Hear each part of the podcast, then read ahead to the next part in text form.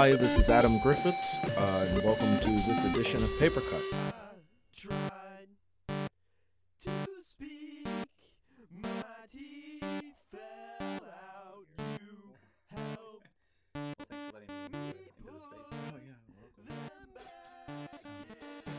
This is Christopher Cardambikas, and you're listening to Paper Cuts.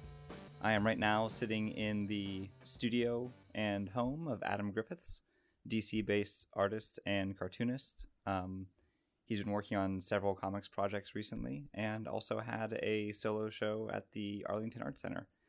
Um, so, Adam, thanks for inviting me in. Thanks for having me here. Thank you. Welcome. So, how we set the stage a little bit? We're sitting in your studio. Um, there's lots of books and tools and equipment around. What's uh, where are we? What, what, what are we doing here? what do you do in here? Uh, to put it bluntly, I do everything every day. Um, that is pretty much my mission. Um, and I'm very militaristic about getting comics done. Um, I worked day job for about a decade, and uh, after working day job about you know ten years or so, um, once I decided that I was just going to do comics forever, then I just had to simulate being hungry, and I'm living within the simulation now for the rest of my life. So this is your simulation pod. Welcome to the simulation pod, correct? So what, what I really love about walking into people's studios is getting little glimpses of, of how you work. So some one of the things that I noticed immediately was your uh, whiteboard with your weekly schedule, what looks like a list of projects on top of it. Um, you have your Apple computer up. You have your Wacom tablet. You also have a drawing table with ruled out uh, pages that you're drawing by hand, um, and also many uh, bookshelves packed to the brim with with comics and books and stacks of paperback books. We just talked about the website that you've been buying some science fiction paperbacks from. Um, a really great 1990s Bishop X Men action figure hiding in the plants. I have a Um, story about that that I'll tell you in a moment. Yeah. I am looking forward to that. um, so, since you are so militaristic about getting comics pages done, how are you working uh, from physical pages to the digital tablet? Um, what's your workflow? Okay, so my workflow essentially is very task based, which means that the task, which is on the board, has to get checked off every day, but it has to be like a substantive, like, application to the task that I'm employing when I start working on something. So, um, you know, with pages, um, they get hand drawn and then they get scanned into my computer and then I hand color them on my Cintiq Wacom tablet. Um, and that's pretty much it. Um, that's pretty much the process that I go through with every single book now. Yeah. Um, except with the new ones, I'm trying out a lot of new things, and a lot of those new things, some of those I have to keep to myself, but some Yeah. of them I'll tell you about. Um, so uh, that has been the process: scanning, drawing, and then scanning. That's been the process for at least the last ten years. Um, mostly because I was working on Washington White all of that time, and I was very, you know, inexperienced with making comics when I first started. So I'd say that like half that time was really sort of like just researching and deciding that this was what I was going to follow through with. I did lots of illustration before that. Um, and then, you know, now it's all comics, all comics, very little illustration, very little gallery work. So that's where I am now. And I'm sorry, when did you start working on Washington White, which was recently published as a large newsprint edition? Uh, started working on Washington White probably around 2008, no, late 2017. Um, because I worked at the Washington Project for the Arts um, for about three years, and that was my last sort of real job uh, Yeah. before um, I just decided to do comics. And I had actually quit several jobs before that um, you know, sort of starting a job and then being like, I really want to work on art, and then I'd quit the job and then be like, oh, I think I really want to have a job with a salary. So I'm not gonna lie, I was very indecisive at the beginning. Yeah. But once, you know, I finally made the decision, now this is sort of like my universe is inside of a house, which is yeah, pretty much. Yeah. Um, so what was really the the turning point to make that decision? or That decision. Why is why is comics the thing for you? Uh, comics is the thing for me because it's still challenging. Um, and I love to draw. Um, those are the two things. Um, with comics, ri- combining writing and drawing is actually it's full of tension. It's full of this sort of tension that no matter how many ways you sort of, you know, hop into a bag and zip yourself up inside of that bag and struggle around, um, you always come back to the fact like, oh, it's still as simple as this, but it's actually very, very difficult. Yeah. Um, so um, that's what I live with as I'm reading as many comics as possible and trying to figure out what kind of comics I want to make. Um, it's always about trying to understand the medium of comics and also trying to sort of decide what kind of experience I want a reader to have. Um, and I think that that's the part that is the value of comics um, and it has to do with reader engagement and how someone experiences a story that you want to tell. Yeah. There, there's something that you said about the the tension between the art and the writing on the page for you, and that leads directly into one of the questions that I wanted to ask you is about the handling of the actual text and the language and the pages that you're developing. Um, because when they appear on the page in your comics, they have physicality, they have weight, they have dimension to them. You're handling the lettering in a way that I haven't that is not normally seen in like uh, commercial comics. So is that a tool to try to create some tension within the narrative or within the page or to force the reader to deal with text in a way that is uh, unusual or or maybe just different Um, I think it's different in that um, I know that one thing that I've heard from people that have read my comics is that it gives them this sort of whirling sensation.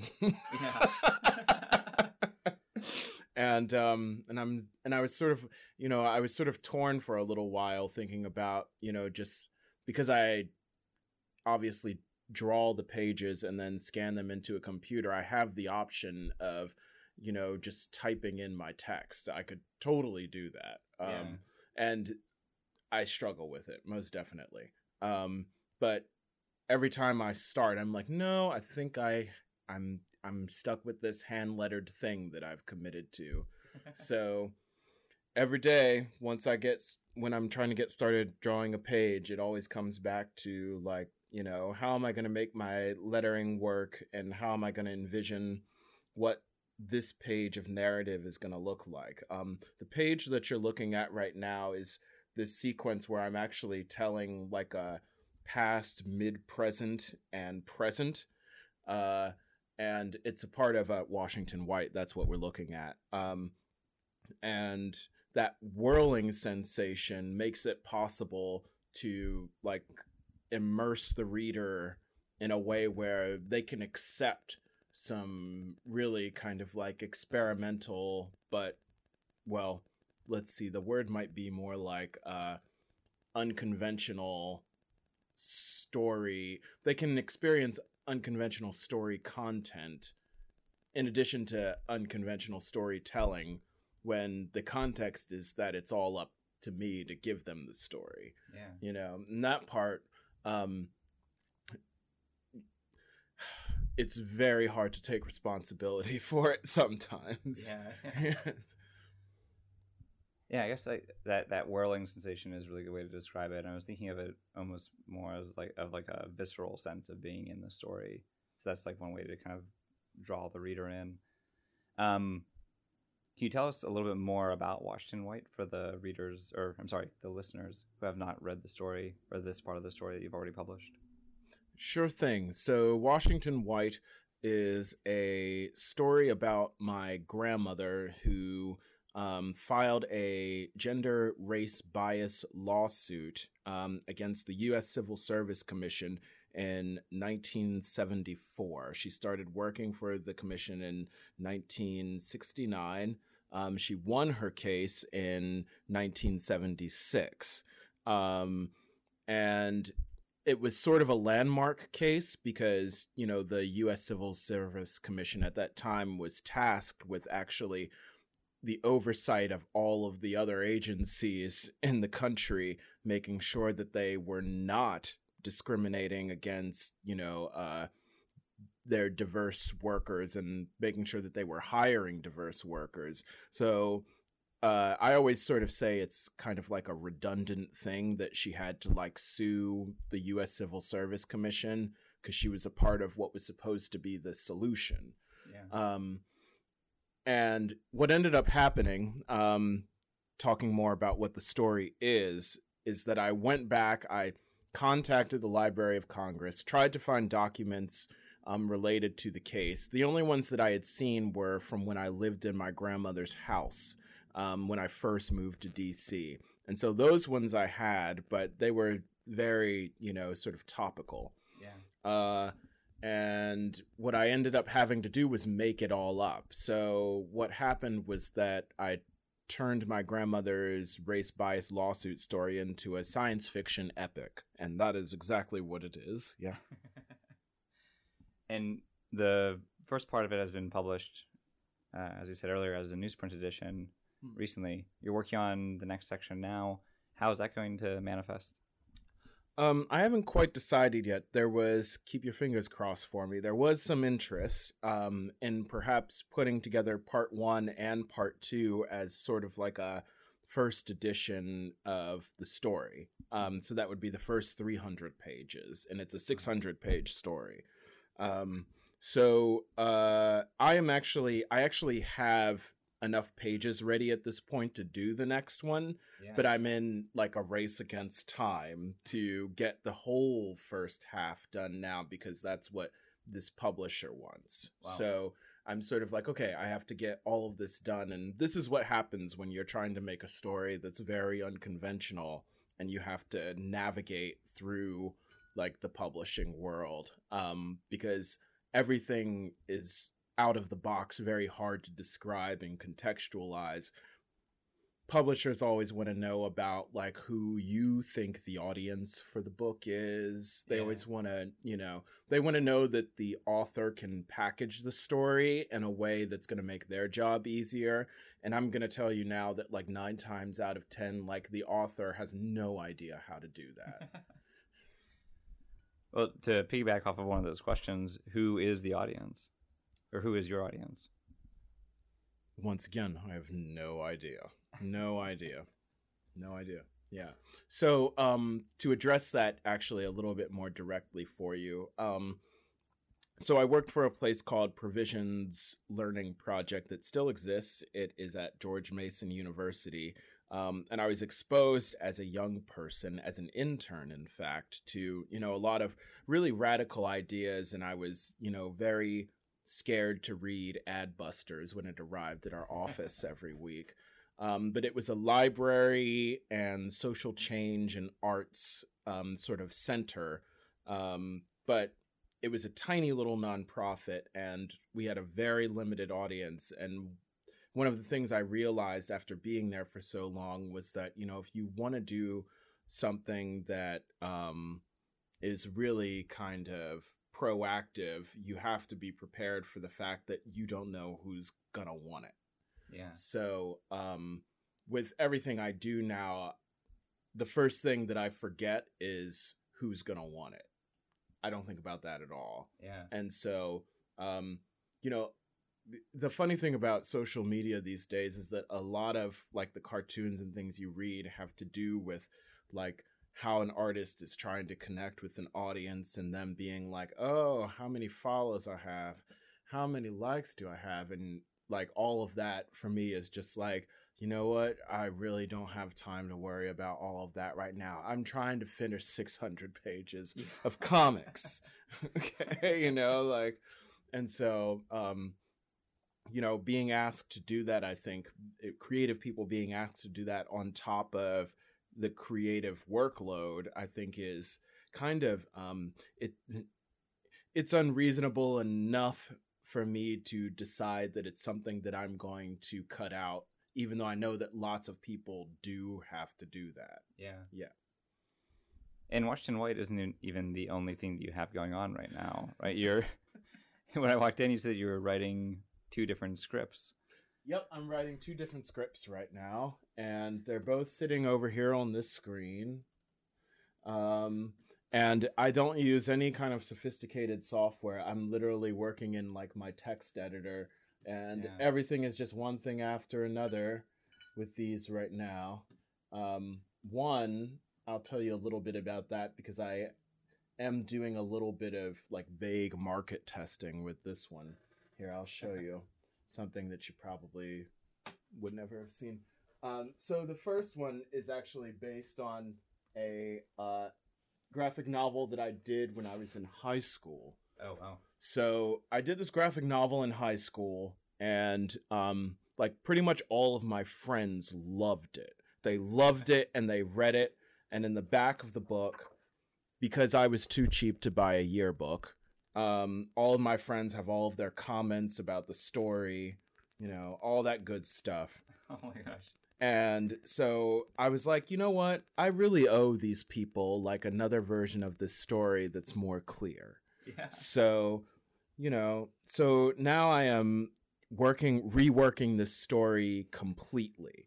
But Oh wow. when I was going to art college, um, I bought this book to uh, my portfolio interview, and like my interviewer was like, "What is going on here? Where where are you from again?" And you know, once I said Delaware, she was like, "Oh, okay, nobody knows where that is. It makes perfect sense that you would have the time to do this."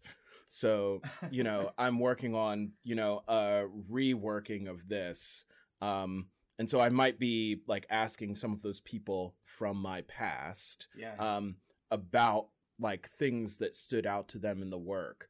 Um but i'm trying to do it in a way that's you know a little bit more sort of intimate and less like less like some of the people online that you might see who always have a question for you know like their like 5000 friends and all their 5000 friends answer and then like you meet them in person and you find out that they're actually like a content editor for like an official website somewhere but you just never actually knew it and actually nobody knows it. So you know this is just sort of like my own uh sort of like reaching out to people who are important and close to me yeah. and then trying to give them something that sort of lights their whole youth on fire This is incredible that you have your graphic novel story from high school with you, and that you're able to then get back in contact with everyone from, or with some people from that time period. Uh, yeah, that's something that I think. I mean, I think that people have always done that, but you know, the internet makes that much easier now. Yeah. Um, and so, let's see. Probably about two years ago, I realized that I had totally like topped out on like reaching back in the past. I was like, I've contacted everybody I've known from the past now. So, what will I do about this? I feel like, you know, I can probably grow up now, you know. um and then I was like, no, I should actually just do a project. And what should the project be? I don't know. Maybe I should just redo this crazy book that I did my junior year of high school. I actually did another one too, but that one I'm not going to go into today. So, you know, um, so so that's the project. That's one of the projects, and then the other one is one that I'm sort of keeping tucked in my in my shirt pocket Yeah. because this next one is going to be a really special one to me. So I'm I've been doing a lot of research on it. I'm trying to think of like a pile of there are lots of piles of stuff here that are directly related to the news story, but I don't think any of the piles that are here right now can really give you a whole picture of what that story is going to be. Yeah. Um, but yeah, so those are two of the books, and then there's actually a mini comic I'm also working on, um, and that one's more of sort of like a quick kind of brisk thing. yeah. Um, but you know, because I'm a crazy person, uh, I have this webcomic called American Cryo that I've been working on for about a year now. There are 28 strips at this point. Um, and you know, I was like, it doesn't make sense that uh, there are 52 weeks in a month and I've only done 28. And at the beginning of the year, I had a gallery show, which cross my fingers, I hope is my last gallery show. Um, and so I sort of got tied up in that and couldn't do my weekly comic for the whole first half of the year. But now I'm back on it. And so, Wow. you know, that's the next one's coming out. I thought I was going to be able to get it done today, but then I was like, you know what? Like, stay sane. Put it out next week. You know, that's one of those things. Yeah. Well, it seems like you're you're really good with time management, or at least like planning out your projects to to figure out what you need to be doing as you're juggling a 600 page story, uh, a weekly comic, two separate projects that you're currently writing, Mm-hmm. um, and a mini comic. Mm-hmm. Um, and reading and researching. It's it's all um I it's gestalt. It's definitely gestalt. Yeah. Um it's like a whole comics thing. This is all I'm doing and you know, when I was in my 20s, you know, uh sorry, this is one of those sort of pithy millennial type stories. Um when I was in my 20s and sort of like working all the working one job where I had a steady salary, I really didn't know what I wanted to do at all. You know, definitely not. Um, but I was drawing the whole time, which didn't make any sense. So, yeah. you know, that's the reason why I have this crazy index card file of like a couple thousand index card drawings because I was just working. Like, and I didn't know why I was still drawing at all because I had a job, yeah. you know. Those index cards also featured prominently in the Arlington Arts Center show. Uh, yes, that's correct. Um, uh, the curator Blair Murphy came over, and um, I just sort of handed her like these armfuls of cards, and then I was like, "Oh, you know what? If she's gonna do that out in the living room, I'm just gonna come back here and work." And like, I'd come out every now and then, and like, she would like look up, like with her face was like, and I was like, "Man, I really sort of dropped her down a click hole here with these." uh index cards. Um, so I think she had a good time. I think she had a good time, but you know, like at the end of it, she was like, I have 250 cards, but it needs to be like, and I was like, Do you really want to try to find a number for that? And she's like, I need like 180. And I was like, That sounds like the way that our economy works. Just come up with that like random number. And like you've got a number now, you've made a plan. Yeah. So wonderful 180 instead of 250 wonderful and that's what we did yeah so That's amazing. Hmm. But now no more gallery shows. That is behind you.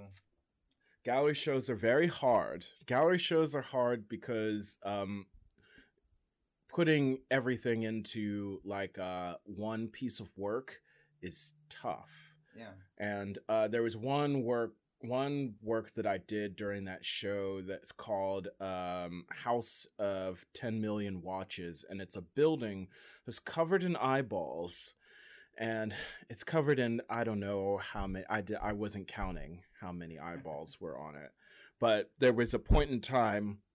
And this is why I've been tired for months. There was a point in time when I was working on the drawing I don't know what point I was at on the drawing, but all of a sudden, like my arm just sort of like kicked in and it felt like I had no control over my arm. And I was, you know, just drawing one eye after another, one eye after another. My senses felt very heightened. And I was like this is draining all my life force right now. This is totally draining all my life Yeah. force, and I'm not going to do any more of these shows where I'm working miracles and like giving, you know, turning like three loaves into like 10,000 loaves. Like, I'm not going to do it anymore. I'm going to, you know, like make one story and then I'm going to give it to, you know, some beloved industrial printing company and they're going to make the multiples for me and it's not going to disappear into someone's house never to be seen again.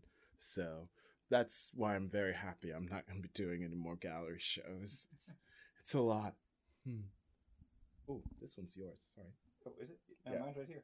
Oh, no. but We this have is- multiple beers around. This is the communal beer. So that's Oh, actually, okay, that is my rest half. yours. Excellent. Thank Yeah. you very much. I should be working on my first one. Yeah. Um, so I wanted to ask you a little bit more about getting into comics, or actually like starting up the process of putting out the comics themselves. Um, you did participate in the uh, Santoro School in Pittsburgh. Mhm. When was that? Uh, that was about two years ago. No, that was last year, actually. Um, Oh. Everything is yeah. I don't really count time anymore, just to be clear. Um, uh, yeah, like sometimes I'm up at like 4 a.m. working, and like my husband's like, "Where are you?" And I'm like, "No, no, I'm down here now. Bye." Um, so that was last year in February. Um, and I remember it was February because like I really hate the cold and I like to hibernate and Pittsburgh is freezing in February. It is. It's quite cold. And I walked everywhere and I don't even I don't have an explanation for why I did that. I don't. But it was a really wonderful experience. Frank and Sally Ingraham, she is the other person who is one of the sort of key people there.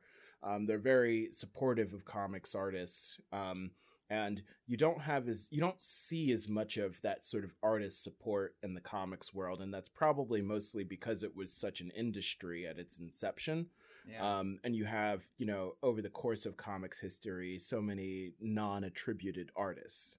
Um, so you know i think we're now getting to this time where people are sort of like okay let's try to think about like why we want comics to continue to exist. And first and foremost is we want to figure out like which kinds of artists are like identifying the core principles of the medium and we should probably figure out how to keep those folks going yeah. um you know i actually this is funny i actually went to uh the executive director of a small press expo like a week ago two weeks ago uh and um you know we both like immediately he showed me his collection. We walked around and looked through a bunch of stuff. But um you know we both immediately like looked at each other and we were like Tillie Walden. You know like like you know who those artists are. You're like this is an artist who like understands like what the medium is all about. And that's why you and i both know her you know like yeah. and so I think that that's happening in comics, and Frank and Sally, I think, understand that as well. Um, and that's why they do the kind of work that they do. Um, and yeah, I scripted and drew about half of a mini comic there. Um, it was very peaceful. I was in a row house, maybe about three row houses up from Frank's house. Um, and Frank was working on his book Pittsburgh, which um, is out now. It's like a 240 page full color book that he did mostly in like watercolor and marker. Um, but it was released through a French publisher, so it's all in French. So there's a book about Pittsburgh in French, just so you know. Um, but he was working on it at the time, so like you know, sometimes I would take a break and like walk out of my row house and like walk down the street and like Frank's windows out onto the street were right there and you'd look into the front windows and you could see Frank like hunched over his boards like sort of you know working and I'm like oh my goodness like how did I get here? How did I get here? Um yeah and and I think that point in time when I saw Frank like working looking through his front window standing in the middle of snow you know I was you know I was like oh okay like this is this is just as romantic as you know like you know flinging flinging paint onto a canvas thank you Jackson thank you Jackson Pollock yeah I don't know. Pittsburgh seems like such a wonderful comics town, um, Mm. and this is a little bit looking from the outside in. I used to live in Pittsburgh for a long time, um, and there was definitely a, an independent comics scene there with Ed Piskor and Jim Rugg and Tom Scioli, um, who I've been referring to as more like the the Pittsburgh school Mm. in uh, in my classes here. Um, what did you? Can you tell me a little bit more about what you thought of Pittsburgh outside of it just being snowy? sure. Um, uh, well, what what was new to me is that I had worked at you know sort of fine arts nonprofits for ten years. Um, and so to go to a city where like the default is comics was very new to me. Like I would be the first few days before I started the residency, I came and just you know wandered around and you know I was in a bar at like 10 at night, like, and just started talking to a group of people. And, you know, they instantly asked me, you know, when I told them I was an artist, they said, Oh, well, do you have a comic? And I was like, What? Like, your default when you think about art is comics? This is the kind of town that I should probably be living in. Yeah, that's how I felt. And the only other place that I've been like that is Chicago. Um, but Pittsburgh, um, it's, you know, formerly a working class town. So it makes sense that comics is what it is, you know, Yeah. like it makes sense that that's what it, what it, what it has been. Um, and the place that I enjoyed the most, oh my goodness, I enjoyed Eames you know, which is like this three floor like comics megaplex full of, you know, all these long box comics. Do you mean Eide's? Eide's? Thank you. See? uh Eide's, yes. Uh and yeah, I was there for several hours. Several hours. And when I was leaving, the guy was like, We're gonna give you the nerd discount. Like he just sort of looked me up and down and he was like, We're gonna give you a nerd discount. And I was like, Oh, thank thank you very much. You know.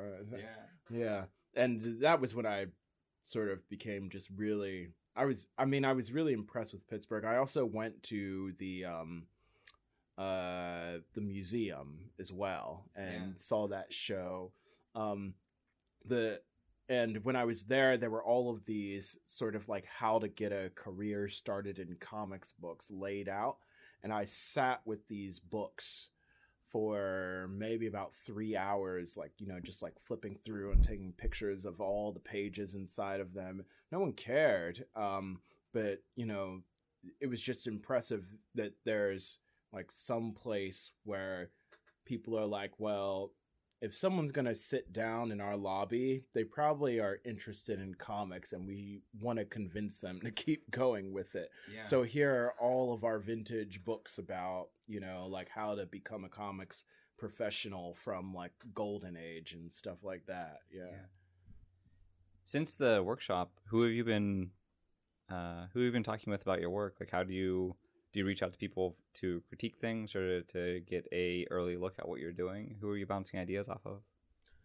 I do very little idea bouncing. Um and I mostly do it I mostly don't do it because I feel as if it's a burden. I really don't want to burden people with my ideas. I have this sort of thing, you know, like uh, you know when someone has a dream and like they're like, "Oh my god, I had this crazy dream last night." And let me and I'm like, "Nope, stop. I don't want to hear about your dream. I don't want to hear about your dream."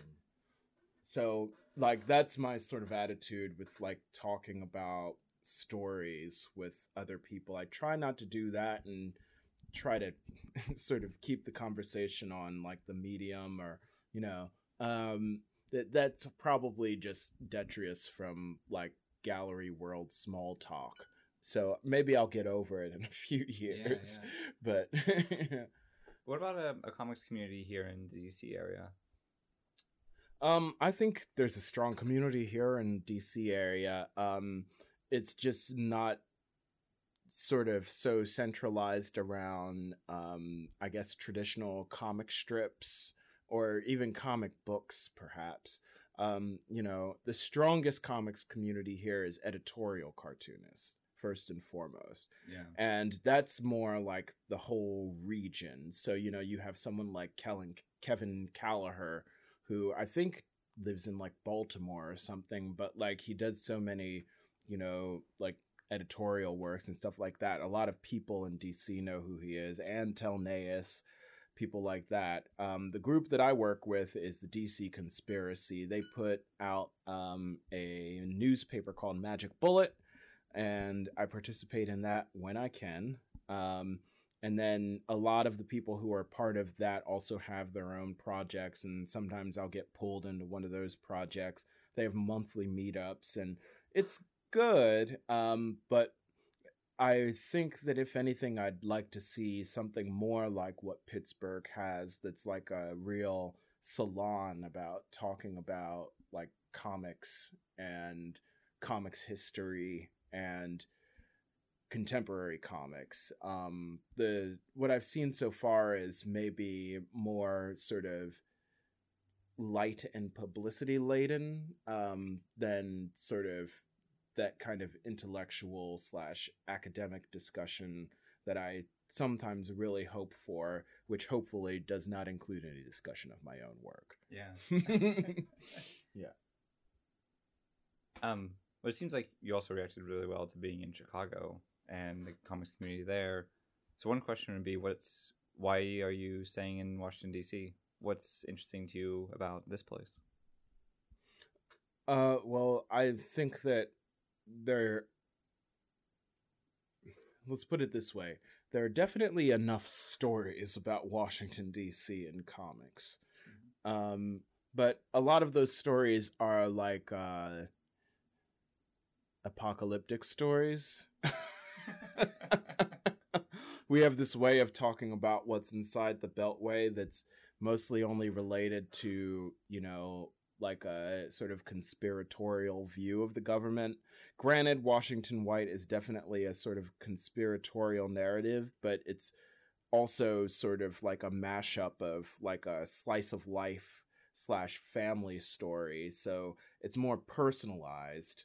Um, and because my whole family's from here, like there's something that kind of keeps me grounded by being in this area specifically. Yeah. Like even when I go somewhere else like Chicago or Pittsburgh, I'm like, "Oh, wow, there's so many comics artists around. Like I would be really, you know, um yeah, I would I would really thrive here." But then, you know, I come back to DC and I'm like, "Oh, well, there's like nothing here and I want there to be something here." So, well, I don't have a problem like not having a community, so I'm just going to keep working, you know. Yeah. Um, as a we got some traffic outside. Yeah. yeah. Mm. Um, well, before we wrap things up, Mm. I did want to ask you um, about the Bishop story. Oh, sure. Okay, so um my best friend from childhood named John Scholl, um he and I loved comics and we would he was a big Deadpool fan and you know like we would talk about Deadpool and Deadpool's albino jokes and things like that. Um and now John, who's been trying to get into the Air Force for years, he no longer reads comics at all. He is a grown up. Oh. Um, but his younger brother is very much into comics and, you know, has vitrines full of toys in his house. Um, and uh, every time I draw something online, he likes it. And one day he saw something he liked enough where he was like, Can you do a commission for me? And I was like, What do you want exactly? Because I don't really draw superheroes at all. Um, and you know, he was like, I want 90s era Bishop. And I was like, well, I know exactly what it looks like, and I actually have a toy of it. I don't actually remember how I got that toy either, to be honest. And um, this was the point where I realized like how unsuited I am to draw superheroes because, you know, like there must be some thing for like straight guys where like they draw like these like buff dudes and there's like this sort of like tension like oh man, no one will believe I'm drawing like this strong man, you know, like nobody believe it. no. But if you're like a gay guy and you draw like a buff guy, it's like drawing porn. So like I started to draw Bishop for my best friend's younger brother and I became intensely weak and I had to like get on all fours and try to finish the drawing. It's somewhere around here, but it's been an upwards of like 2 years now of me working on this bishop commission because I'm like, listen, I really don't like to do this and every time I start doing it it feels like really kind of I don't know, it feels mm, icky. So you know, so we have a discussion about why I feel icky every time he contacts me asking where the commission is. But yes, you know, so there's something involving Bishop Yeah. in the works, but who knows when that'll get done. That drawing is somewhere in one of these stacks. yep, it's somewhere in one of these stacks, and Every time I pull it out, I'm like, Ugh, I don't like drawing muscles like that. You know, it's like, yeah. All right, so I lied. One last question. yeah, yeah. Whenever we started, uh, you said that you were currently reading a bunch of paperback novels. uh, Sure. Kind of get back into a writing mode as Yeah. you're now pounding away on, on a couple scripts. see, okay. What are the books that you're Uh, reading? Let's see. Um, I told my husband about this one half as a way to delight him because he always likes to hear about what I'm reading, but also to scare him because he needs to be educated. This is Gaslight Tales of Terror. Oh, this is amazing cover. Yeah. So, um, you know, allegedly it's stories about men gaslighting women that turn into Terra somehow. And I, you know, just let Jeffrey know, you know, if there's any gaslighting that's gonna happen in our home, like I'm gonna be prepared at this point, you know, if you're gonna lie to me. So, yeah, so there's one of them. Yeah. Well, again, Adam, thank you so much for having me. This was a real pleasure. Thank you. Listen.